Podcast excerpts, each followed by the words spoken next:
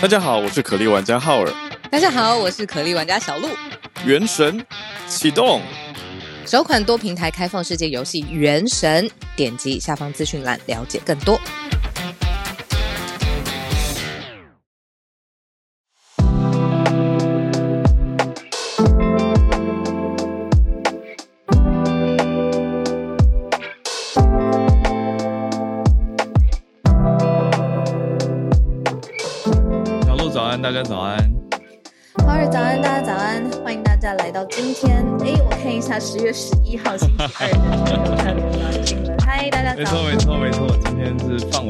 假三天，大家回来礼拜二早上的早安。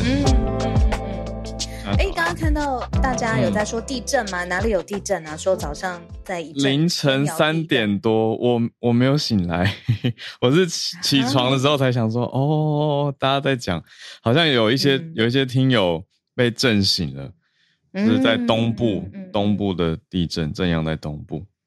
东部的地方。嗯不小，好像五点多吗？五点多规就是瑞士规模五点多，花莲也有被摇醒，嗯，花莲外海。对呀、大家可以报报平安。哎，在台北说有三级，Daisy 说被摇醒了。嗯，哦，瑞士呃规模有到五点九，最大震度哦是宜兰花莲比较强烈，有到四级。嗯嗯嗯嗯，台北有到嗯三级哦，哦，好吧，那睡得还蛮好的，你睡得好很不容易呢。会吗？没有，我其实是我其实是睡得很熟的类型啊，哎，对对，对啊，你是会一一瞬间可以入睡，然后该工作的时候就要跳醒，跳醒对对对对对，理论上理论上，对，睡 死无感。旭翔说，新竹市也有二级，宜兰四级，这样子。哇，新店被摇醒，哇！大家来报报平安。嗯，那而且也讲一下台湾整体。跟小鹿报一下天气，台湾是转凉了，比较有秋天的感觉了。大概这个嗯周末的时候，这个连假就有秋意浓的感觉。我现在已经就是对那个气温的变化这件事情，我觉得越来越粗神经了。你现在在春天，呃，没有没有，这短短十多天的旅程，我们有经过非常热的地方，然后也有下雪，然后也有到呃去诶看。下我没有碰到下冰雹、下雪的地方，然后也有就是啊、呃我们去看呃俯瞰的景象，在比较高的海拔嘛，就是一出去就是手，如果呃五五六分钟不动的话，就觉得整个手指要冻僵的那种情况，然后又回到车上再开一下，又是艳阳高普阳高照，所以我现在觉得好像气温变化对我来讲，那个敏感度已经没有像之前那么那么那么那么深刻这样子。下雪是在塔斯马尼亚吗？对，在 Tasmania，然后我还有冰想说比较对它它纬度更高一点。片。对啊，哇哦，那听起来有点像南半球的冰岛哎，哎，就是人口几十万，而且对啊哦，就是它就是一个岛，对啊，，所以天气变化比较多。天气变化比较多，而且我昨天有了我人生第一次的赌场体验，哇哦，有赢钱吗？直接问重点，恭喜恭喜，不错不错。对，这有什么好恭喜？我只是一一直之前都一直是在电影作品里面有看到，比如说很厉害的呃玩家，或者是那种发牌的那种赌场的生态嘛，你知道就是有发哦牌手，然后大家下注的那种，然后换那个筹码，这是我都之前只有在电影情节上面有碰到，然后结果昨天我们刚好附近下他的呃旅馆附近就有一种旅馆自己在他的一楼 lobby 经营的那种旅呃赌场，这样，然后我们就有进去稍微体验了一下。对啊，还不错哎，你你是很有赌性的人吗？你你猜猜看，我觉得你感觉好像有，呃，我觉得，我觉得在那个没有死伤的状况之下，我觉得我还蛮蛮蛮脾气硬的。但是，就是如果是真的是有钱投入的话，我就觉得我还蛮俗辣。就 是我小赢，我就会想赶快走了，赶快走走人。我是非常没有赌性的人呢、我我的我的哦赌场体验是在游轮上，还有在澳门，嗯 我都是有赢钱我就要收手了，所以大概去对五分钟我就走了。OK OK。对，没有什么。然后昨天我我我我听到一个就是很很好的规矩跟规则，就是要定好在赌场里面玩的钱跟玩的时间，对，就是很像那个股票里面要停停利嘛。然后呃，反正你不论怎么样到了那个时间，或者是用完这个钱，你就得走人，你不可以再想说我再算下一局，然后我要把它赢回来什么的。这种我没有这个赌性啊，我说真的，我就俗辣。不会啊，我觉得这是一个很好的观念啊，奉劝给大家，就是停利跟停损都很重要，大家不要太贪心。一个什么奉劝？我们是一个特殊的节目。好，那现在时间。你觉得我们要再讲一下社群题吗？还是我有一点点想讲，因为我觉得它好特别哦。我们稍微讲一下好了，今天让题目丰富一点，那我们就没有直接在标题上面跟大家分享。我们讲香港现在有出现一个叫免针纸的东西，我看到的时候完全那个眼睛会被这个字眼给吸引，对，会想说什么免针纸，对，不用真的纸吗？是什么意思？对，然后你有没有发现香港有一些特别的文字描述，其实是蛮传统、蛮古老的。像免针纸，它其实讲白话一点解释进去是不用打疫苗的证明。那个针就是疫苗，然后纸就是医生开的那个证明。可是我觉得香港有一些文字，它会用比较古老的方式，比如说纸这个对，然后免针对这种字眼。那就纸很直白。对，没错，很直白，然后又变成一个新的组合，组合成了免针纸。那这是干嘛呢？就是说，现在有一些私家的医生，他会在有收取利益的情况之下，帮特定的人士去开这种免疫苗。免打疫苗的这个医学上面的证明，那拿到了这个免针纸之后呢，他就可以去进入一些香港的呃场所。他虽然原来是明文规定说你一定要打了几剂的疫苗之后要出示，比如说疫苗通行你才可以进去，但是因为你有这些对私家医生你去买来的也好，或者是威胁利诱来的也好的免针纸，他现在就可以不用打疫苗，然后他就可以进入到这些香港特殊的场所。嗯。然后他们就说这是，就是因为香港的疫苗问题啊，一直是有一点折射出来他们政治上面倾向的选择嘛。因为最早可以接触到的呃疫苗，或者是政府普罗给大家打的这些疫苗，有人会因为政治立场上面的问题不太愿意去靠近。那也有一些人是因为政府宣传的。呃，手法当中呃产生了很多的疑问，所以到现在都还是不想要打疫苗。那呃这一篇社群上面在讨论的就是说，现在这个免征纸在香港处处可以兑换成金钱价值商品就有价值的这个城市里头，嗯，现在也变成了是一种高度炒作，然后高度诈骗，然后警方正在努力的破获的一个怎么说文明现象？嗯，查到警察查到有七位医师发出了两万八千多。张的免征纸，就是拿着这个纸，拿着这个证书证明书，你就可以去进出一些本来规定说，哎，你一定要打疫苗的场所。可是他因为这个纸上写的是说，你可以豁免哦，可能是代表说医学判断上认为你不用打或者不能打疫苗，所以不用，等于是一个替代证明书啦。可是这个两万八千多张，其中有几张是它也会有期限。像是有一些人手上拿到的是十月十二号就要失效，就明天就要失效了，所以他也在思考接下来要怎么办。这是报道切入的重点，是从 BBC 中文网这边看到的。对啊，而且它有时效，也就是说，如果呃接下来他必须又要再去打，那他的确得想方法再去请医生或不同的私家医生去开这个免针的证明嘛。对，那。你看聊天室就有人说，香港是强迫所有人打疫苗，只有科兴跟 B N T 来选择。嗯，那你如果两个都不适合，或者是想要有其他的选择的这些人，他们可能就得想办法弄到这个免针纸。对，那免针纸开了两呃两万多份，两万多份证明里面，大概西医工会是说不到百分之十是真正适用的。就是它真的不适合打这两种疫苗哦，对，那其他大概意思是九成左右都是来蒙混过关的啦。好，所以这反映出了这些问题。嗯，那一张免针纸要多少钱呢？几千块钱一张，台币吗？台币，呃，换算出来看一下，应该是嗯几千块，对啊，有几千。那如果是港币，港币五百到三千不等。哇塞，可以上万元的台币耶！对啊，对啊，私家医生真的是这个价差也太大了吧，五百到三千。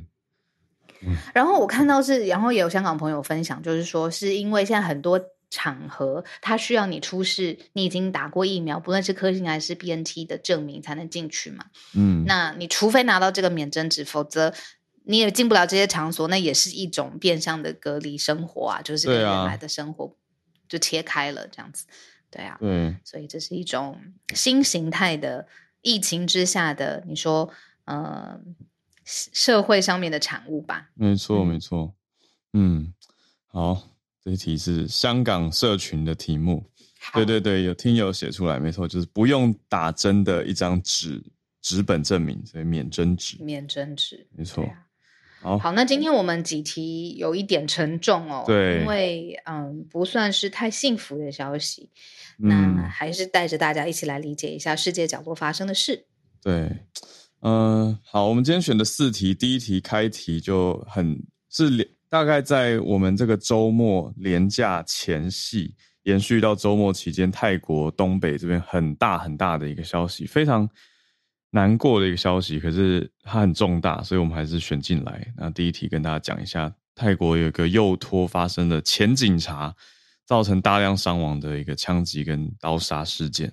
好，第二题则是，嗯，台湾这边地震醒来以后开始看到的，就是俄国开始用飞弹攻击乌克兰的一些城市了，包括基辅等地哦。嗯，那接续的就是克里米亚的大桥爆炸的事件。好，那第三题则是第三、第四相对相对就没有那么恐怖或者说难过吧。第三题是加州的高铁嗯工程进度啦，不过目前工程看到好像是完工期限有点遥遥无期，来关注一下。最后一题则是 Amazon 投入了十亿欧元，要来扩大电动车队，算是一个科技未来题。好，那我们还是要先从第一题开始讲起。嗯，嗯，这是在泰国东北部发生的一则震惊全泰国吧，然后当然是国际社会也嗯关注到了，直接造成了三十七人死亡。那这样的死亡数字是高的。那重点是犯案的是一位前警察，他因为嗯毒品的问题，呃，就是犯下嗯了这种震惊的枪击案，然后最后他也杀了他的妻儿，然后嗯最后是饮弹自尽。那刚才说三十七人死亡当中，二十三人是儿童。枪击案发生的时候也非常多的，因为它是一个幼托嘛，它非常多的小孩在睡觉。那呃，这是泰国东北部的一个幼儿中心的枪击案，前警员杀害了三十七名的儿童跟成人。没错。那这件事情引发重大的关注跟社会震撼。但另外一个嗯点是，也关注到你说军警的心理健康。嗯，因为哦虽然、对，虽然我们刚刚讲到是毒品问题没有错，可是毒品常常归根究底是呃心理的疏离，还有心理相关的议题，就是不一定是乐界就会好的，不是靠行为矫正或者是你知道送去一个地方好像就好了。嗯就就是我觉得跟我小时候开始培养到现在一路看的各种消息，我觉得还社会大众的认知还是多多多少少是停留在说啊，你说行为矫正，或者是有时候很多事情我们会讲说抓去关，对对对对，或者是你知道关在一个什么地方，好像惩惩戒他就会好。可是他其实如果是心理因素的话，需要更多层面的专业去辅助。对，那为什么？嗯嗯，特别要强调刚刚浩尔讲的这个心理因素，就是说现在侧面了解之下，就是这位凶手好了，行凶的这位警员警前嗯员警，他在当时的心理状态是很癫狂的，到底是不是使使用毒品之下行动？现在呃还没有正式的报告，但是就是说他之前曾经因为使用呃冰毒。哦，曾经因为嗯这样子而出庭受审，嗯那这一次为什么又震惊？因为他除了他的心理状态，然后还有最后造成的死伤之外，他主要行凶的武器是刀子，那当然也有枪。对，所以他有一个九毫米的手枪非法取得，但是他行凶的过程当中，尤其是对幼童，主要是用刀，所以这个嗯几个元素，还有最后造成的这个很惨重的损失，当然就是很震惊嘛。嗯，对，而且这几年其实连续看下来的话，不止这一件。虽然讲这一件已经很让大家会觉得哇，我觉得我们很不要讲太多细节好了，因为细节有就是有一些听友应该已经在各个新闻媒体上可能有机会可以看到。我觉得讲起来实在是太太太难过或太凶残了，就是他进到一个幼儿园里面杀害了很多很多人嘛，刚刚讲到二三十位。好，那。重点是延续这几这个脉络去看的话，其实不是单一事件。呃，应该说他这位凶手的攻击，这是一个单一事件。可是其他的军警在过去的两三年期间，其实也有其他相关的事件，包括两年前有三十二岁的当时的现役军人，他也是在东北，他在军营偷枪以后离开营地，就一路射杀平民到一个百货公司无差别扫射，那也是三十多位伤亡。那去年。二一年也有退伍军人在曼谷，他是拿枪去射杀便利商店的店员，还有一个在医院治疗 COVID 的病人，所以这些事情大家就会想说，到底发生什么事情？为什么这些军警都有这样子的状态？那目前的指向跟调查都是偏向精神跟情绪的状态，所以我我觉得军警这个特别的职业类别。嗯，好像社会上面的关注跟要求都跟其他的职业类型不太一样，有一些些微的差异，你有觉得吗？有，就是尤其是这一两两年，你说从弗洛伊德枪击案之后，呃，市警案之后，对啊，嗯嗯，不是市警啊，压警案，颈部的颈，对对对，嗯嗯嗯嗯，就总就觉得对他的照顾，同时也对他的要求，都是比一般的职业都更高的。是，那再加上我们平常比较不熟悉、不了解的是内部管理会不会也有一些高压的状态？这就是现在这一次事件之后，泰国舆论跟各方也在持续关注的点。那另外一个算是外围相关的消息是，这一次媒体报道也有呃出现一些纰漏，是 CNN，CNN 没有经过许可就进到这个。案发的幼儿园现场去拍摄，那对外后来说是误误会，以为得到了挥手许可，结果挥手好像是要他们离开的意思，那就疑似是在封锁线封锁线拆掉的时候，他们进去拍，结果他们拍出来的时候有拍到自己离开封锁线的这个画面，所以就有人说你为什么可以进到封锁线里面？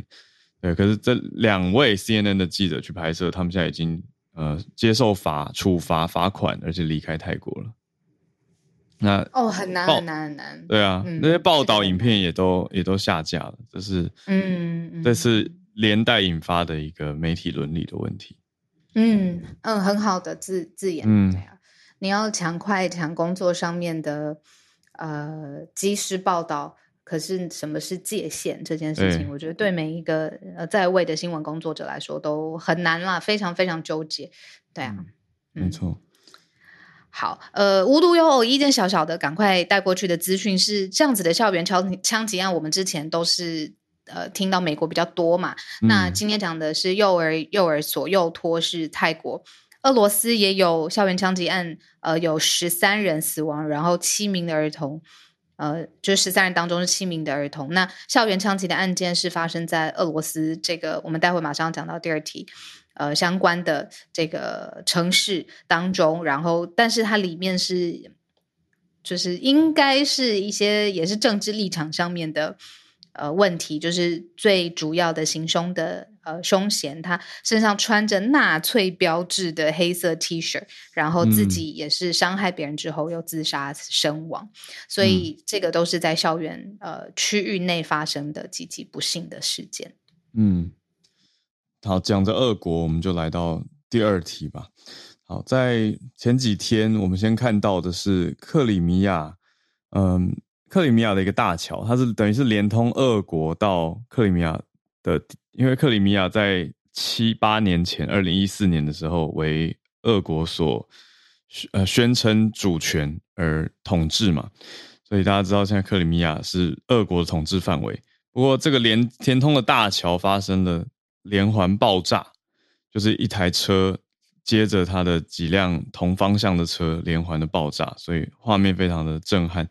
那各方是指向乌克兰啊，乌克兰是造成爆炸的一方，因为这个大桥也会影响到俄国俄军的后援补给。好，所以接续在这件事情的几天之后，可以看到俄国震怒的反应嘛？可是，在过去的几个小时，发生更大的反应，是俄国开始对乌克兰的首都基辅以及几个城市进行了飞弹攻击。嗯嗯嗯嗯，也造成了伤亡了，很多个城市被俄军轰炸，不只是基辅。嗯，那很特别，因为赫尔在呃这一则新闻上面有特别掌握到国际媒体上面的报道嘛？那在对及时的报道上面就有呃国际媒体还捕捉到这个呃俄罗斯对基辅发动飞弹攻击的声音。那早安新闻其实一直都是声音陪伴大家嘛，那这个嗯声音的临场感，现在也可以带大家一起来了解一下。对，我们来听一下，这是 BBC 的 live 报道，在五个小时多前其实才上传的。So the fear is that this could trigger a very strong Russian response. We 这是 saw 在记者 yesterday 在基辅 uh, that a 做 live residential area of the city of Zaporizhia, a major city in the south of the country, very close to the front lines, uh, was hit. Uh, more than a dozen. So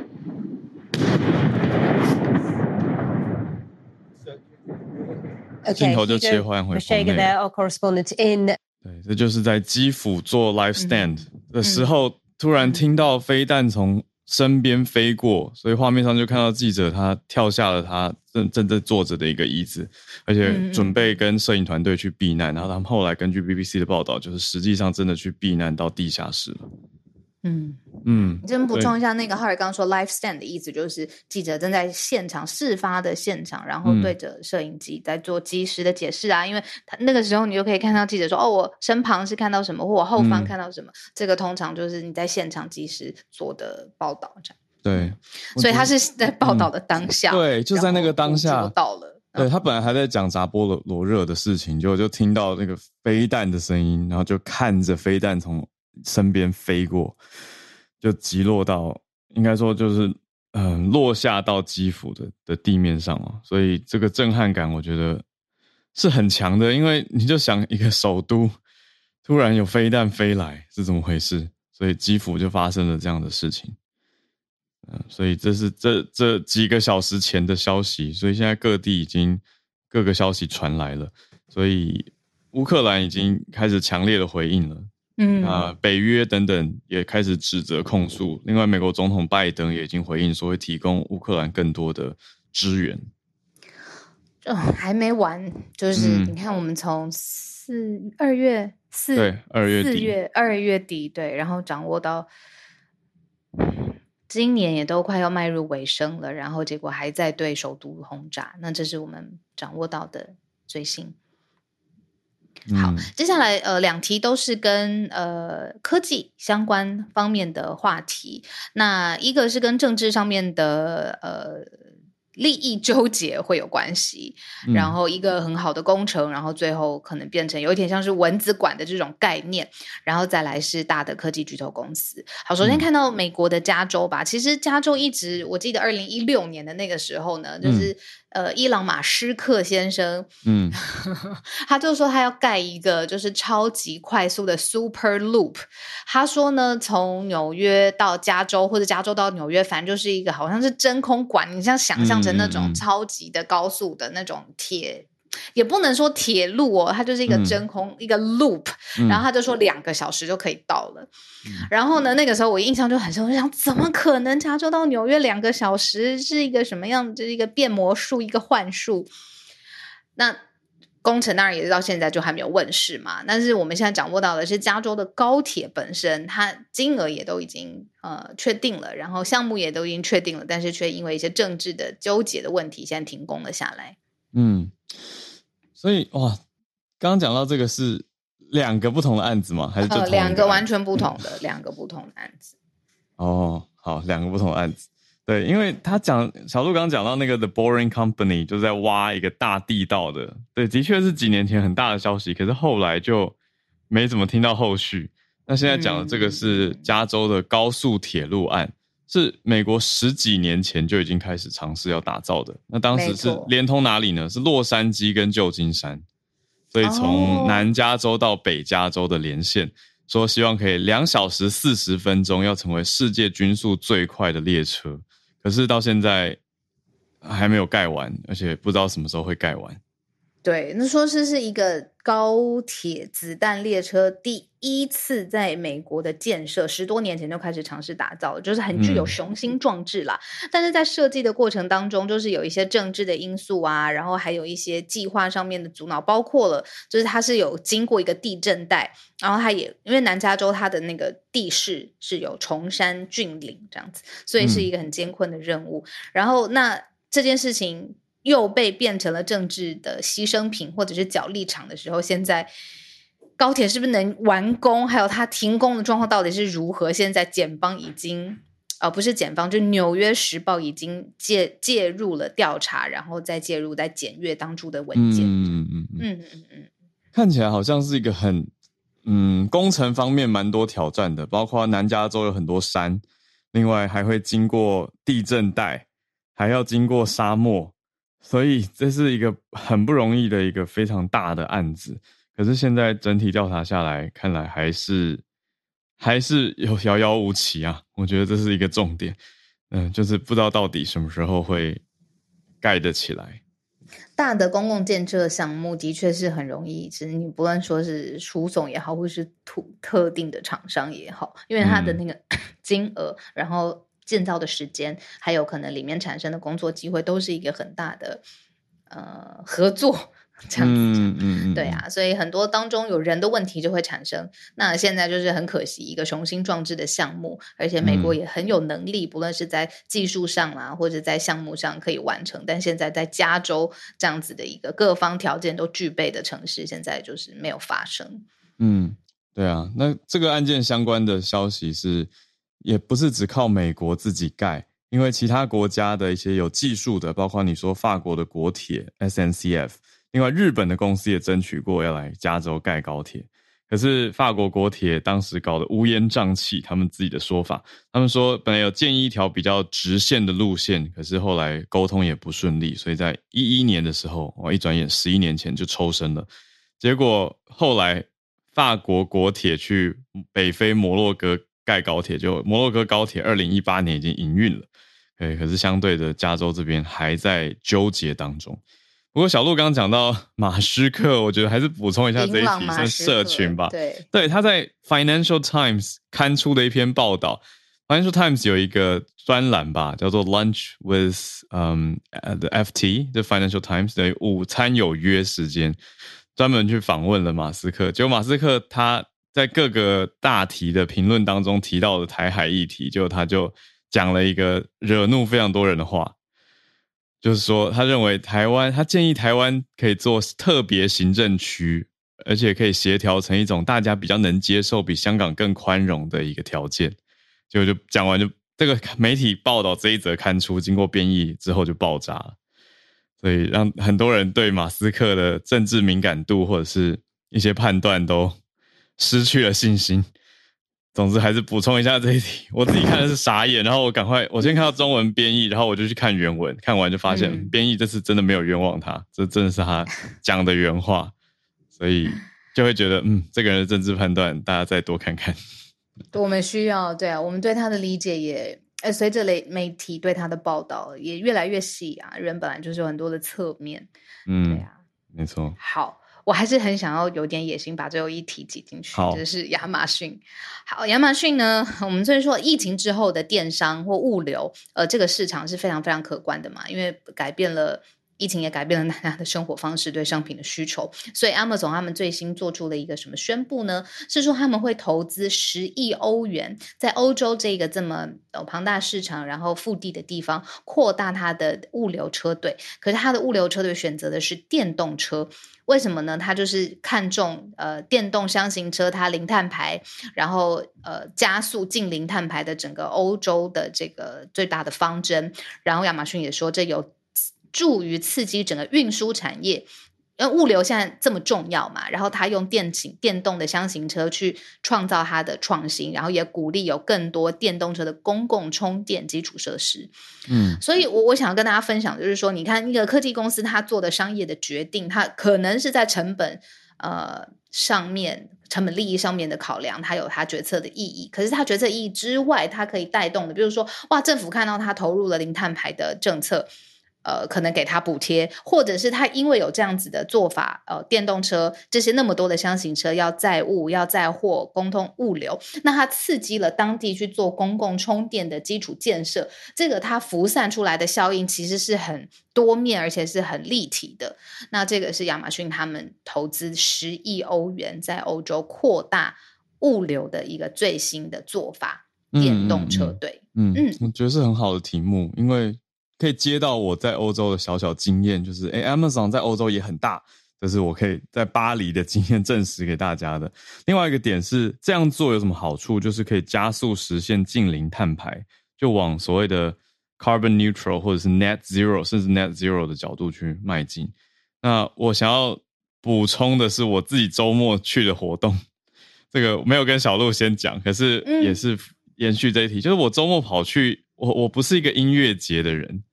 可是我周末不是你真的不是，但我周末受到一个广告的吸引，因为它是主打是 carbon neutral 的音乐节，在台北举办嘛，而且卡斯超强，卡斯有清风、吴卓源、娄俊硕，还有高尔宣，还有呃 Love，在最后是泫雅跟她未婚夫在同一天，泫雅？对泫雅经过四年之后，对啊。所以我就想说，所以我就去了，而且我还充 VIP。但重点是，重点是 Carbon Neutral，它是主打 Carbon Neutral，它是一个碳中和音乐节。那怎么怎么？好，第一件事情不是 没有夸张，还是没有没有，每一张票都都代代代表种官方会种一棵树。这是第一个点，嗯嗯嗯嗯，对他们还拿这件事情去登到时报广场的一个大看板，因为票出说卖到几万张，所以就有几万棵树嘛。那第二件事情就是现场都不提供嗯免洗的餐具，所以他让大家用租借的方式，就你要不然就自己带你的杯呃杯碗啊，还有筷子汤匙等等，不然你就是现场用租的，然后有押金，那退还回去等于一次租五十块。嗯，所以的确是少掉很多的垃圾，这个我讲实在，现场看到。可是当然会多花一点时间排队啊，然后还有一个洗碗区很可爱，让大家可以重复洗嘛，就是他用环保洗洁精让你就是，对，就是我会觉得有一种可爱的感觉，就是大家一起多花一点点时间，甚至有时候你说因为没带到自己的餐具，你多花一点钱，可是真的减少了很多垃圾，我就觉得哎，这是一个好的努力方向。嗯，而且后来。被认出来了，什么？我被认出来？原来没认错你，真的假的？对 呀，我们真的是，哎呀，真的好可怕哦！为什么不现场跟我打招呼？我我那天是怕认错啊，穿的很低调啊，他怕认错。哦哦哦，好哦，可以传讯息给我。我跟大家说，如果来跟浩儿打招呼，他会很开心的。所以下次看到他，对，会拍，然后对记得 at 我们，他会开心。好恐怖哦！好。对，呼应这题，好碳中和，好的。然后呢？有君娘说，有君娘说，声音很兴奋。好，呃，时间现在是八点，对不对？台北时间八点三十五分。对，好，来开始串联。嗨，欢迎大家。有有有哦，已经有几位听友，非常多的朋友，今天谢谢大家。来来来，哦，今天非常非常多的朋友举手。嗯，我邀请了 Charles 老师。还有看到 Benjamin 跟翠翠，还有林氏，邀请大家上来。我们先从 Charles 老师开始。老师，老师还在延续我们的诺贝尔州经济学奖，那当然就要对，当然就要经济学家老师来跟我们解析。老师早安。老师早，浩儿早啊，小鲁早。对啊，在讲这个诺贝尔经济学奖之前，就先最后补充一下，你们讲这个加州高铁。加州高铁之所以就是为什么就是感觉就是雷声大雨点小，到现在没有办法继续，原因这呃另外一个主要原因就是经费不足，因为加州高铁经费是从这个加州温室效应气体的这个碳碳排放交易市场，它的税收一部分是拨到高铁的费用，但是就是因为就是这个过去几年加州碳排放减少的太快了，所以说造成这个嗯就是他们这个拍卖流标。这个碳排放市场这个拍卖流标，所以说好几年就是经费不足，这个也就是有点像说减碳减太快也是一个烦恼，变变成说没有钱，然后现在变成说这个加州财政部很多时候有拿其他的钱预备紧急预备金来来顶着先这样子，对，这个也是一个 就是就是一个就政府方的角度，经费的角度，对对对，经费的角度，对。那我们今天来跟大家分享，就是今天早上公布的这个二零二二年的诺贝尔经济学奖。那这个其实他们最后就是奖落三位美国的经济学家，就 Ben Bernanke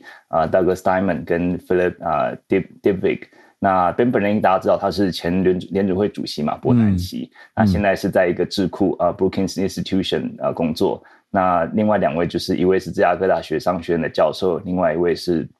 圣路易的这个啊华盛顿大学商学院教授。他们研究主要就是在讲到说，我们对银行的一个认知。我们一般对银行认知就觉得说，哦，只是只是存款、提款或是贷款而已嘛。但是他们认为说，这个银行其实它是一个不只是一个 facilitate，它不只是一个辅助者，它其实是一个很重要的一个角色。有些时候在金金融危机的时候，这些银行的存在其实是一个至关重要。那他们有一个模型很有名的，一九八零年、八三年的一个模型，他们就认为说，金融危机来临的时候，银行就面临两股力量嘛，一一一股力量就是说，存户就说，哎，我的我今天失业了，或者我今天呃因为经济危机，所以我需要提钱，所以我就赶快把我钱从银行钱里面钱提出来。那另一股力量就是说，呃，贷款的民众，贷款民众就说，哎，那我可能可以跟银行可可以要求宽限一点，一些条件，可以谈一些条件。或者说，就是我需要进再再再，就是再再压下去，就是说再需要再再多的投资，我需要再更多的贷款，就变成说这两股力量让银行就是在在拉在银行这样的拉扯。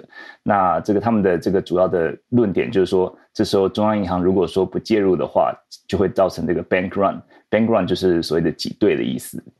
那这个就是一九三零年这个经济大萧条。对不起，对。被狗又被狗又被又很呼应，不太同意了。对 他最近很多意见，不过就是主要是说他们的这个论文呢，就是说主要是就是说认为说肯定这个中央政府的一个角色，就是在这种呃经济危机的时候，政府应该要介入，就说像是透过一些这个呃联邦的这个啊这个呃存款的保保险啊等等的这些方式，然后确保银行正常运行。那这个很多时候就是在嗯，我记得在零八零九年，大家都还记得这个金融危机的时候，那时候很多人就在批评这个，那时候就是 Ben Bernanke，他那时候就是在做呃联准会主席嘛，那他那时候就是纾困了很多大的银行，那时候很招招致很多批评，很多人批评就说这些 bank 就是大银行是 too big to fail，就是说大到不能倒这样子，然后就是认为说他们就是让这些。呃，高层银行高层坐领高薪啊，等等的。但是他的那时候的立场是说，如果你让他倒的话，我们今天看到的这个经济衰退不只是十八个月，可能是三十六个月，可能是呃两呃五年、六年、七年这样子一个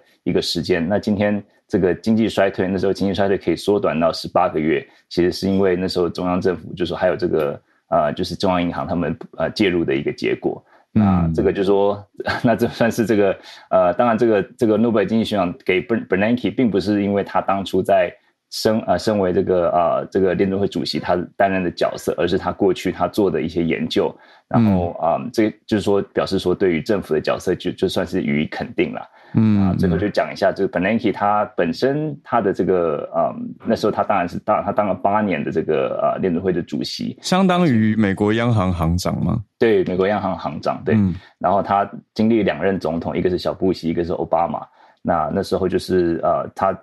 任任期内最有名就是带领美国度度过大萧条。然后他就讲过很有一句呃一句很有名的话，因为他的博士论文他是 MIT 的博士论文，就是研究这个一九三零年的经济大萧条，所以也算是呃天佑美国吧。在在发生这个事情的时候，是 Bernanke 他作为这个 啊联储会主席，因为他这个对这方面非常非常有研究，非常多对。然后他说：“呃，如果你想要了解地质，就要研究地震；如果你想要了解经济，就要研究大萧条。”这就是他说的。那也就是说，他也就是顺利带带领美国那时候度过这个难关。哎，今天也是得到这个啊这个诺贝尔奖，我觉得也是实至名归吧。嗯那，分享到这里，谢谢，谢谢老师。好，感谢老师，让我们了解这个这次的经济学奖奖落谁家，而且颁发的细项。奖励点是什么？好，那我们继续来连线到马来西亚，跟 Benjamin 连线。马来西亚有消消息，早安，好，我早，小鹿早。就是昨天马来西亚的，就是首相呃拿督斯伊斯麦沙比里就寻求国家元首的预准，就是已经解散国会了。所以我们的国我们应该很快，就是六十天呃，根据我们的宪法，六十六十天内就会举行全国大选。那这个全国大选预料应该呃，我坊间已经传出来，可能是在十一月五号。因为呃，其实马来西亚现在已经准备进入东北季候风季节，所以很多人其实担心这个呃年底不适合来举行这个呃大选，因为水呃水灾要来了，就是像泰国已经发生了，各地已经发生了水灾，所以其实这个时间应该是全力在被这个呃准备。这个应对这个水灾的，而不是拿来进行全国大选。那这个举行全举行全国大选的目的，其实就是一个政治因素，就是因为其实我们的这个乌统主席，就是最大目前最大的政党乌统的主席阿莫扎西，他面对的这个呃各项的这个呃法法庭案件，在十一月进入，因为表面证明已经宣布成立了，那十一月有一个呃最终的判决。那阿莫扎西其实就是要赶在这个判决以前出来以前举行大选的话，他还可以就是竞选，他还有可能赢得这个赢得机会。而且如果他们竞选成功，以执赢得执政权的话，还可以把这些案件撤销。就是目前的这个讨论，就是其实它是政治因素大于现实因素的。所以国家元首也提到说，其实国家元首在预准这个这方面其实是很呃很难，就是很难拒绝，因为其实国家元首其实要拒绝，可是。因为我们的政治一直第十四届大选过后，呃，选举过后，就是面对了一届政府三三个一三呃三个首相嘛，一直在换来换去，换来换去，所以其实就国家元首也很难，也知道我们的这个目前的政治不定，所以他也希望赶在这个水灾前来呃举行全国大选的。可是这个目前这个是呃首相伊斯麦沙比里，其实他的任期是马来西亚目前最短的这个首相，其实。他也是希望在明年才举行，因为他是也是他也是希望这个乌统主席的这个案件能够结束过后，才才呃才来举行大选，这样子他的首相他可以位置首相首相职位就可以一直延续。那呃稍微提一下，这个目前的首相他是乌来也是来自乌统的，嗯，他是乌统的副主席，就是领仅次于这个阿莫扎西的。虽然乌统表面上是答应说。全国大选过后，乌董赢得执政权过后，伊斯麦沙比里还是会做首相。可是最大的那一位就是阿莫扎西，所以也有可能说阿莫扎西想自己当首相，所以他有可能就会把这个啊伊斯麦沙比里拉下马。所以这就是很多这样的这个揣测。嗯嗯嗯嗯，等于大家看到乌统可能有一些内部的纠葛状态。嗯。可是这个伊斯曼沙比任内其实也做了很多呃历史性的意义，像他跟反对党，因为他为了因为他的支支持票数不多嘛，就是他为了取得反对党的这个支持，跟反对党签署了这个 M O U 呃谅解备忘录，而且还有呃一系列，因为我们马来西亚这次呃会一直呃转换政权，是因为议员一直在转换政党嘛，就是跳去反对党又跳去执政党，所以为了这样子的话。所以我们就通过了修改联邦宪法来禁止议员跳槽，这个也是他任内在呃完成，已经完成了，已经通过了，而且他还做了反性骚扰法案，还有反跟踪法案，一系列的法案，就是一系列他他在他只有呃十呃四十四十呃十四个月吧，第九十四个月，可是做了一系列的呃贡献，嗯，改革，哇，可是这个动荡也很大，所以也许也跟他这个。变动有关系吗？对，而且其实乌统一直在施压，就是要今年举行大选，可是他就一直拖拖拖，就是不希望，因为他就一呃希望拖到明年，这样明年的话，呃，他就有更大的机会可以继续做首相，而且他还可以竞选，因为乌统已经向社团中央局要求，就是呃展延他们党选，因为其实党选要在今年举行，可是他们已经展延到全国大选之后再进行党选，所以如果党选的话，伊斯麦沙比利可呃。这个阿莫扎西很可能会被拉下来，像他的党内嘛，我们的前首相，我们的前首相已经入狱了嘛，那已经入狱，那他的副手就是在目前的党主席阿莫扎西。嗯嗯嗯，说他当年的时候，他当年当首相的时候，啊，对他就是副首相，他就而且阿莫扎西很多丑闻，可是马来西亚的就是我们的总检察署跟我们的那个呃提控的检控官是呃来自都是政就是政治就是由 A G 那边就是总检察署来。委任了，所以其实要撤销案件是很简单的，嗯，就算他表表表面罪名成立，也可以撤销案件。嗯嗯嗯，哇，所以接下来六十天会改选。呃，应该是在十一月初就会改选，因为我们的呃水灾十一月中就会来了，就是东北季候风带来的水灾，十一月中就会来，所以预料就是十一月初来那个呃全国大选。嗯，了解。哇，那很也很快。是哦，哦，那就好，谢谢 Benjamin。会跟我是想到说跟美国其中选举的时间是差不多的，刚好都是十一月初的时间。好，感谢 Benjamin。那我们再连线。到高纬度的日本跟东京串联，翠翠早安，大家早安，小鹿早安。呼应一下，其实在日本有在做一些环保的举动，像我今天因为昨天不小心把家里钥匙弄丢，所以我今天住饭店，然后我就看到那个饭店他提倡。他就是房间内不会放那个牙刷，他提倡大家可以就是带牙刷这样子。嗯嗯嗯。好，这是补充一下。然后我今天想要分享一个稍微比较嗯轻松一点的话题，就是我想要问一下，还有我想让你猜猜看，因为我其实我的 bio 有写，就是说，其实，在嗯日本二零二零年，他们有一个国中入学考的时候，他出一个问题，就是说，请问下列选项当中有哪两个是正确的呢？第一个，在日本的一般家庭的食材支出费用上，面包的比例比米还高。第二个是。日本国内因为生产量它大于实际的供给量，所以米的价格不断在降低。第三个是二战之后到泡沫经济之间，其实米的消费量是持续增加的。第四个是，呃，目前日本米往美国国家、呃欧美国家的出口量年年增加。你觉得哪两个是正确的？可以看一下吧，有时候跟你讲太没关系，没关系，我我我好，我觉得我我会我会选面包跟米的关系。我觉得这这这是脑筋急转弯，还是 真真正的考题？真的就是考题。对，第四个听起来是合理的，出口增加。对，第四个是有的。嗯，另外三个，我我在纠结一跟二要选一个啦。OK，就是面包，面包有比米多吗？我觉得有可能呢。我觉得一跟四，我选一跟四。对，你的答案是正确的。哦，还好还好，可以考上国中。对对对对，它是一个知名大学的国中。好，那就是其实日本现在家庭的呃面包支出量是已经超过白米，可是白米的就是出口量是持续增加，这是一个事实。但是其实仔细想想，这是一件很可怕的事情，因为其实就代表说我们在日本，我们现在在讲到米，我们会用一个名词叫做 “komehana” 类，就是说我们渐渐的脱离。白米这个东西了，可是因为大家知道，其实日本跟台湾一样，我们都是以米为主食的国家嘛，所以当你不吃白米的时候，那相对的农家他们当然也不耕作啊，然后就是日产量是不断减少的，所以其实它是一个蛮严峻的事实，然后也会，它也因此让一些日本人开始注意这个问题，所以其实大家现在在不吃米饭的情况之下，大家开始开发一些白米的商品，嗯，例如说。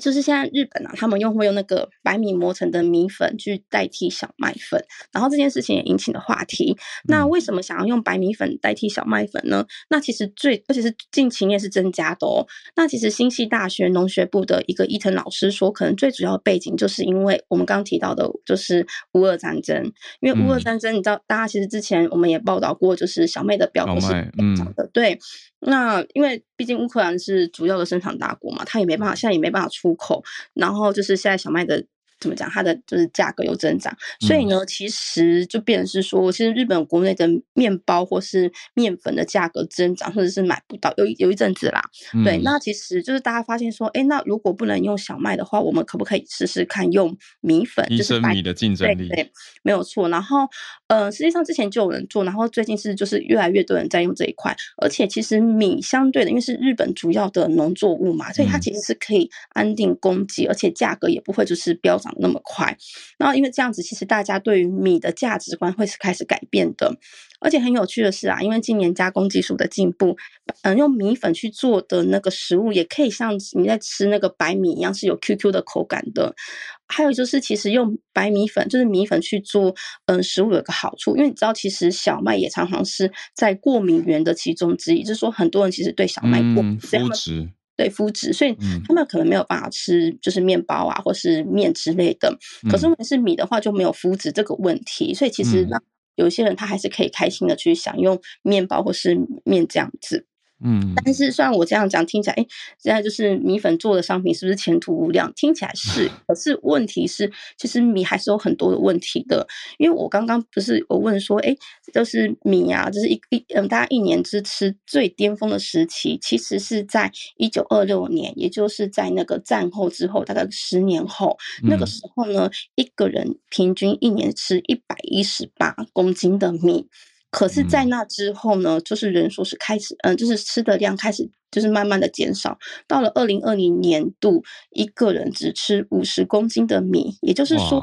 那个量是差了一半以上的。对对。可是啊，米跟我刚刚讲，我们刚不是有猜到嘛？就是米跟面包的家庭的支出金额，现在是面包高于米。其实这件事情在十年前就已经是这样子了。那像在二零二零年的话，平均一个家庭他们一年会花在面包的份上大概是三万一千左右，可是花在米的金额却只有两万三千，也就是大概差了八千日币左右。嗯，那其实你在这样的情况，就是需求减少的情况之下，其实栽种米的农家也。会变少，然后甚至因为日本，你知道农业其实算是第一次产业，就是怎么讲，农业人口在高龄化的情况之下，其实很多人是开始去，就是你就是放弃说是进行农业，所以其实米的就是生产量的确也是减少的。那所以其实这个教授也是呼吁大家说。就是大家其实要改变对于米的概念，因为其实连我们自己都会觉得米这种东西就是要去吹过之后，那个热乎乎的白米，这才是好吃的。可是其实米就像我刚刚讲的，它是可以做面粉，然后就是开始可以做很多替代的食品。那就是我顺便再介绍两个产品，就是第一个是嗯，在神户有一个专门贩售白米的公司，他们就开出很有趣的产品，叫做米的 cheese。对它这个 cheese 的材料全部都是从米而来，它会在那个糯米里面加上酒粕，酒粕就是我们在酿酒的时候剩下的那个米的渣渣，嗯，然后再从白米中提出的那个鲜味成分混在其中之后，听说口感就是味道是真的很像，就是 cheese 的味道。嗯。然后还有另外一个是我最有兴趣的，就是米的啤酒，在那个大阪有一个咖咖喱的专卖店的老板，他是开发出了就是米的精酿啤酒。然后听说是因为在那个疫情期间，因为就是店家生意不好嘛，所以很长就是吹好的白米饭都是要废弃的，所以他就利用白米饭是吹好的哦，就是把它去做出精酿啤酒。听说味道会有一点米的甜香，但是就是尾韵的话还是啤酒的那个。呃，就是苦涩味，然后听说是非常适合搭，就是日本的和食这样子。好，以上就是我的报道，谢谢大家。哇，谢谢翠翠，这个就显示出说大家平常的饮食习惯的改变嘛。你说家户选面包大过于米，可是米其实有更多的应用面。那也看到日本的米出口量增加，但是国内的食用程度，家户使用程度好像减少。可是我会想到的是，哎，餐厅的应用好像这应该还是大宗了。那也听到翠翠补充了非常多不同的米类的应用，让人有一点饿。好，谢谢翠翠。那我们继续连线到林氏，林氏要讲漫画吗？金漫讲，林氏早安。Hello，早，小鹿早。那呃，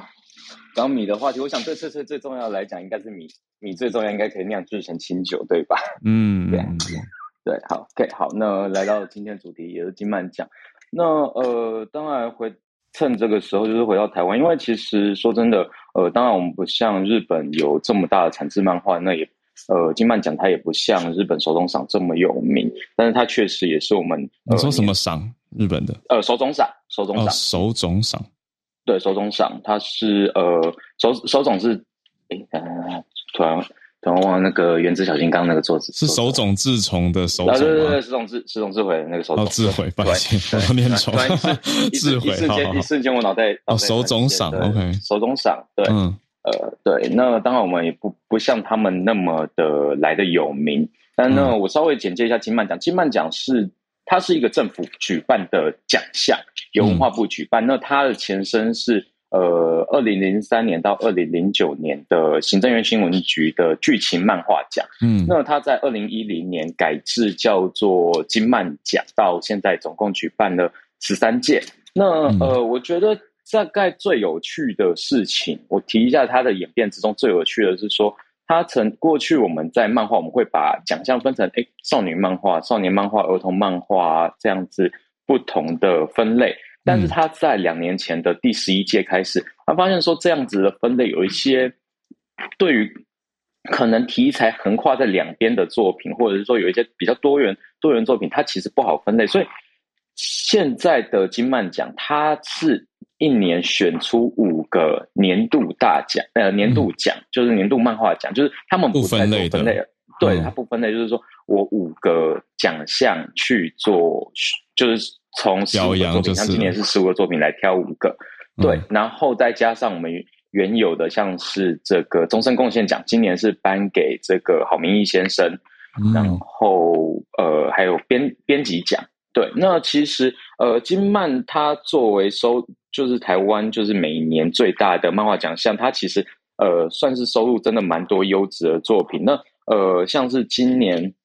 今年年度漫画呃从这个漫画新人奖很有名，呃应该是说。安妮杨做的这个打怪打怪前先离婚，然后年度漫画奖有这个吉吉的婚礼大作战，那还有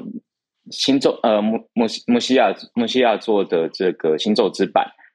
那这个是一个我觉得我我觉得相当有特色的一个作品。那它也是呃那在这五个作品里面，他们又会挑出其中一一个作为就是金漫大奖，就是说年度最大的奖。那呃星咒之伴也是拿到今年。这个年度最大奖的金漫大奖的得奖作品，然后还有这个年度漫画奖，还有这个《勇与浪自由中国号》在讲述，呃，我们过去曾经有呃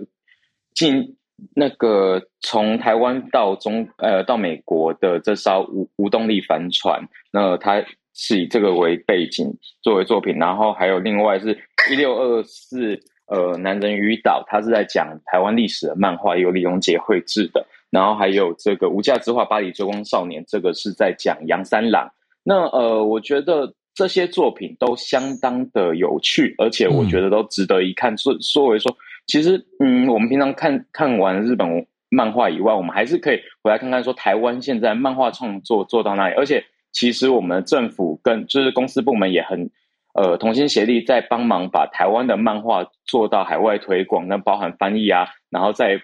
嗯，各国进行交流。那在这部分，其实我觉得，呃，因为像现在就是适逢金金漫奖这个时间，然后其实台湾呃文化部下呃文化部文策院下面的 CCC 平台有提供所有得奖作品以及入围作品的第一集试阅。那另外，我觉得还蛮有趣的是，其实可以看到今年的呃这个最大奖作品这个星座之版。它应该是我印象中第一部获得金漫大奖的条漫。那所谓条漫就是有点，嗯，对。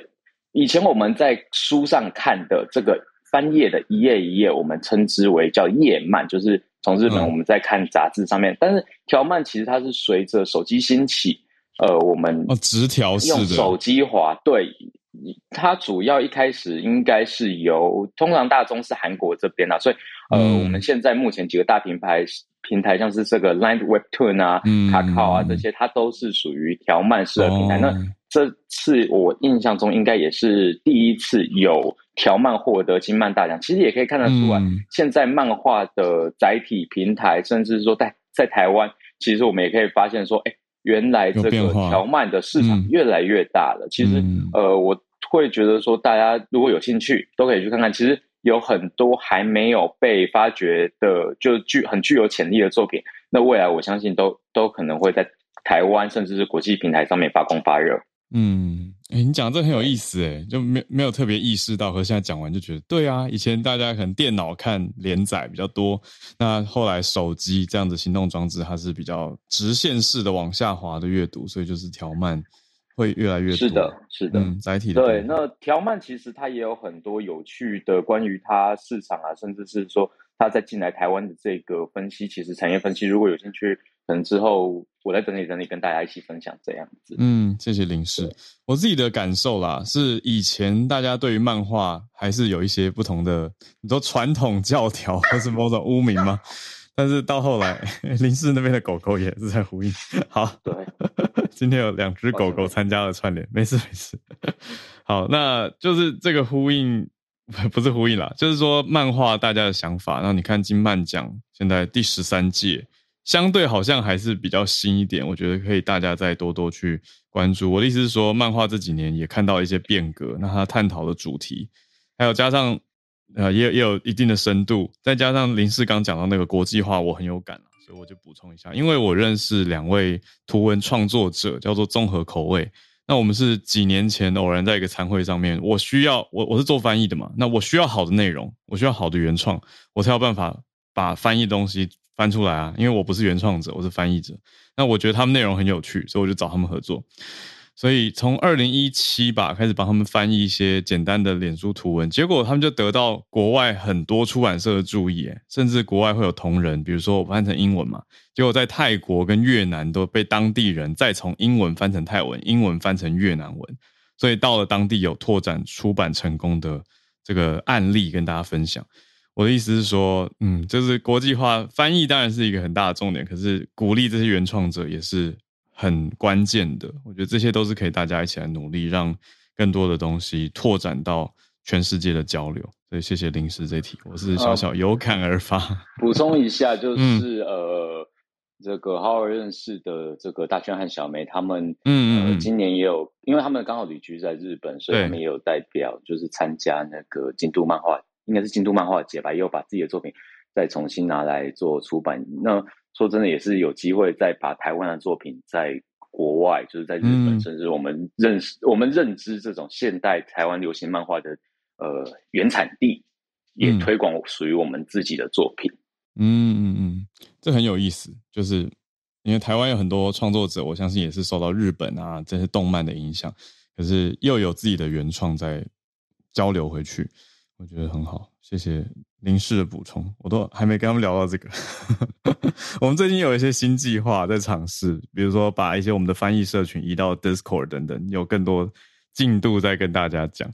谢谢林氏，好，所以谢谢大家今天的串联，嗯，又度过了丰富的一天。那虽然有沉重的消息，那也有科技新知或者是一些新的让人觉得哎未来有希望的事情都掺杂在一起。但总之，就希望大家一切都好，继续努力。那我们就明天早上，礼拜三的早上八点会继续跟大家串联啦。我们今天的串联直播就在这边告一个段落。好，那就谢谢大家，我们明天早上见，大家拜拜。